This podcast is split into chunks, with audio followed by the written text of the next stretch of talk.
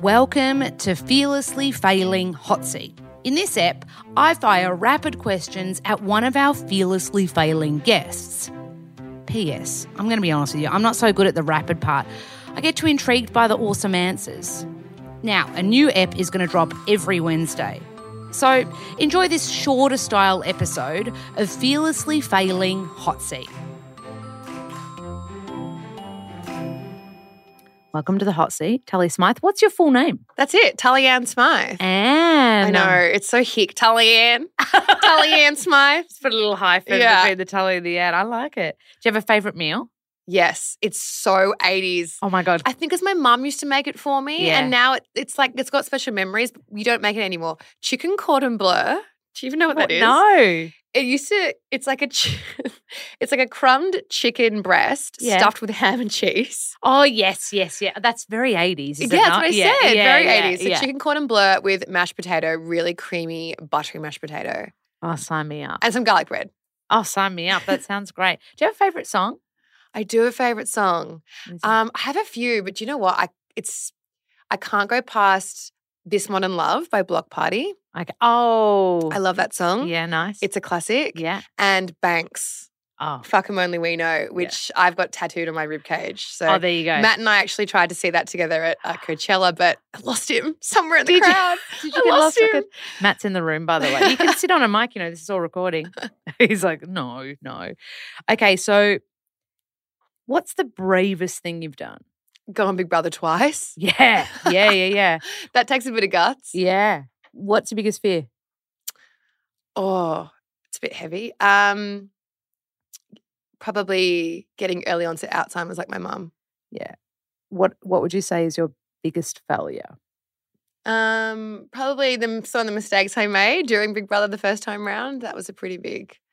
But we did Failure. say in the app, like you learnt so yeah, and but I let grew myself as a human. down. You know, like that. I felt like I'd really let myself down in that. But even like the way you talk about it now, like the perspective that you've got is so beautiful.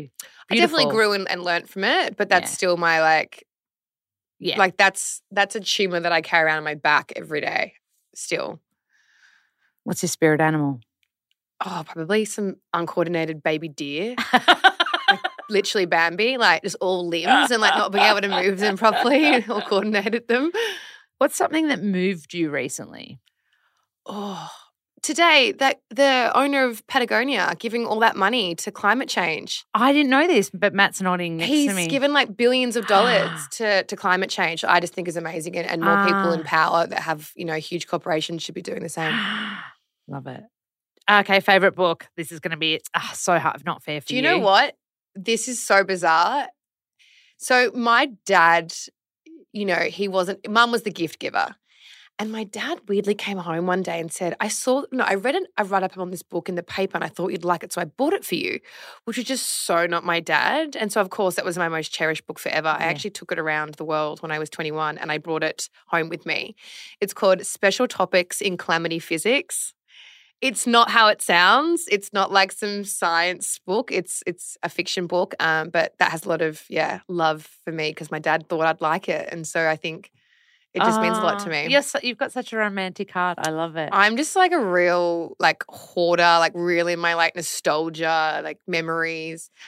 we have a theory that that's a millennial thing that we love nostalgia. Yeah. Millennials. I well, also I I think when you lose your mum to a disease like dementia, I think memories and making memories and keeping keepsakes is important. and which is why the book thing for you because your mum was so the reader. Okay, worst habit. oh my god, so my, my boyfriend will be like, you've got so many bad habits. I have a really serious soft drink addiction.